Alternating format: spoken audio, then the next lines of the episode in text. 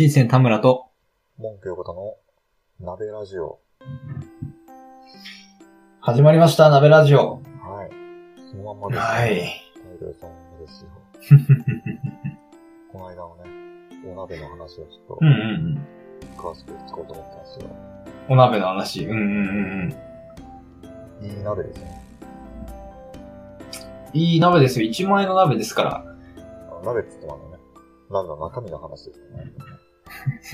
そうですね。1万円の鍋料理というところでね。はい。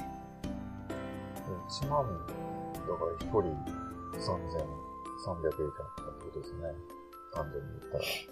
そうですね。あの、なんか、厳密に言うと、えっ、とですね、9400円なんですよ。実際かかったお金が。うん。うん。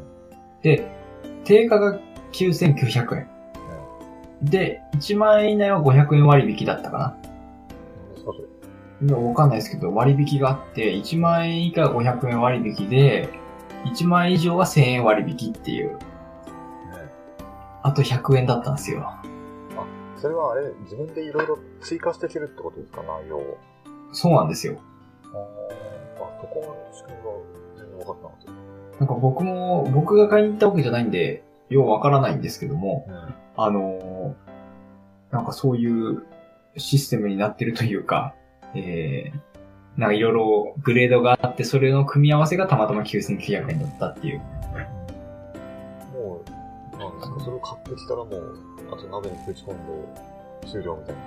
そうなんです。その、スープ、スープじゃないね。その、まあスープっていうか。汁と具材セットって感じですね。へえ。で、その汁を何にするだとか、ネギ入れるだとか、豆腐入れるだとか、そういうのを選んでいくってことですか？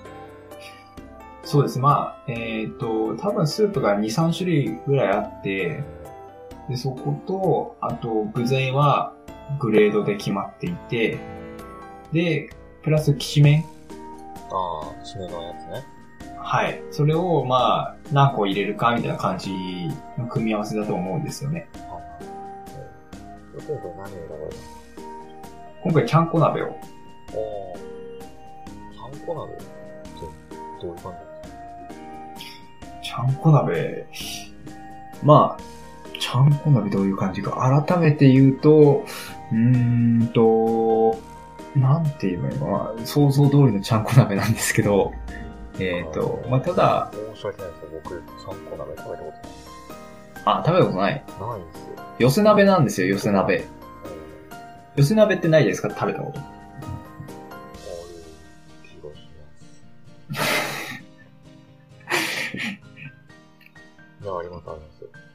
え、じそうゃあ、ちゃんこ鍋とかってなんか特別なことじゃないってことですか？そうですね。あの、寄せ鍋っていうか、普通みんなた、鍋食べようぜって言って醤油ベースだったら、ほぼほぼ寄せ鍋、ちゃんこ鍋だと思います。もっとち細かな違いはあるけれども、まあ大体醤油だしベースなのかなみたいな。多分そんな感じだと思うんですけどね。で、まあ、ちょっと特徴があるとしたら、やっぱ、あの、結構胡椒が効いてたかな。うんうんうんうん。ま、うん、例えるのがめちゃくちゃ難しいな。僕が今まで食べたことある味だと、そのよくスーパーで売ってる鍋の素、両国スープみたいなパッケージのやつと似てたな、みたいな。う んまあ、ちゃんこ鍋なんでそうだと思うんですけども。そうん。やっぱスープはね、美味しかった。あ、そうん。それでもまずかったら本当にね、ふざけんなっていうか。う。いや、よっぽどですよね。だって、一人前3000円とかのうんうんうん。鍋なんてないですよね。普通に食べようと思って。と思うんですけどね、やっぱ。安く上がるイメージですよね。鍋って。うんうん。なんか特別な具材とか入ってるんですか？いや、まあ、白菜と豆腐と、ボタンエビが一匹だけ入ってました。あー えっと、あとは、タラとかかな。魚で言えば。あと鶏、鶏の胸肉かな。あの、胸肉が入ってて、薄く切られた胸肉だったんだけど、あれは美味しかったな。えー、なんかうまそう。あと白滝と。そうなんですよ。白滝とかぼちゃ餅って言えばいいのかな。かぼちゃか餅？ぶかぼちゃまあ、餅餅っていう。かぶ餅みたいななんか、こう、団子っていうのかな。餅巾着なんですよ。餅巾着ではないんですよ。団子っぽい何かが。団子って言っても平たいんだけどね。もちもちしてるっていう。うんうんうんうん。今日誕生日。そうなんですよね、誕生日。うん、喜んでました。まあまあまあままあまあまあまあ。あの、まあちょっと複雑だね、これもまた。あ。どういうことですか？それはちょっと、複雑なところ聞きたいですね。あの、結論から言うと、はい。かかった金はゼロなんですよ、僕らが。なるほど。つまり父親が、その鍋料金を払ったというふうに言い換えても、過言ではない。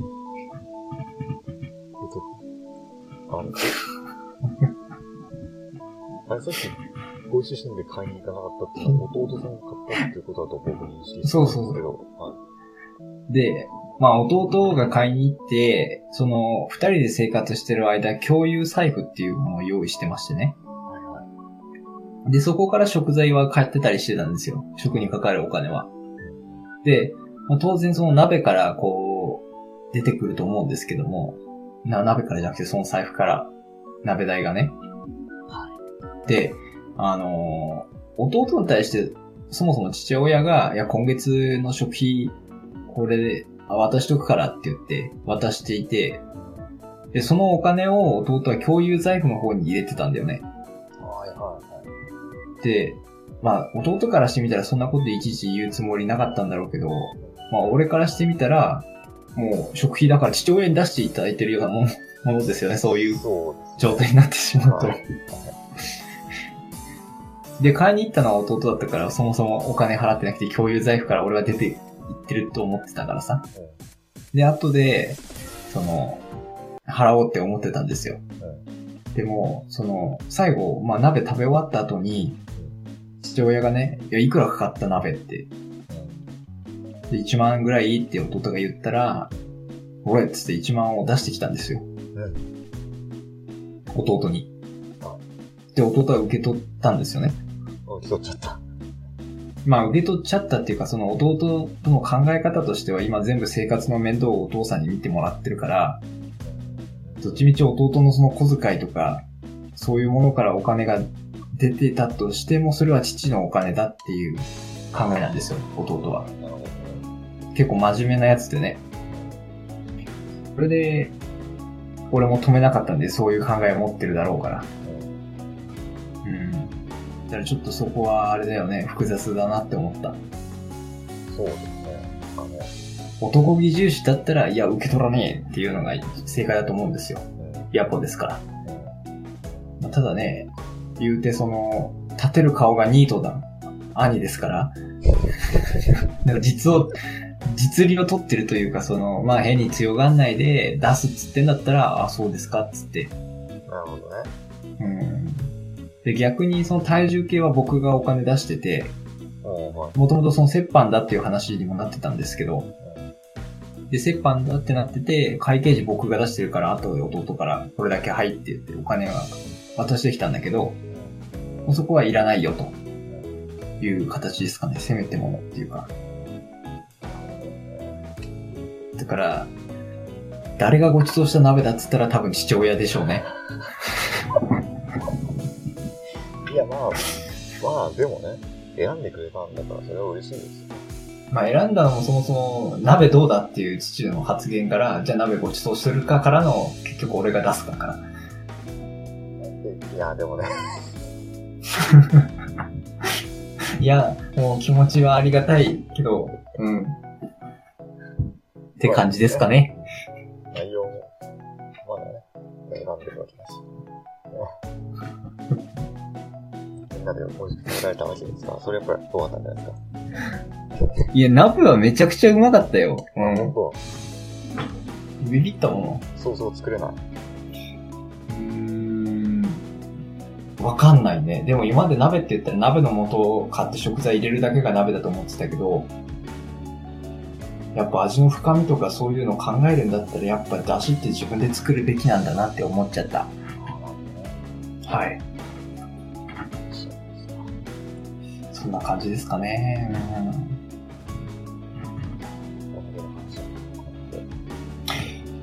わかりました。はい。どうします？ここからエンディングいきます？後語りいきます？物語に行きますか？後語り。わかりました。じゃあ、後語りちょっとお願いします。シンクル入れるので。はい。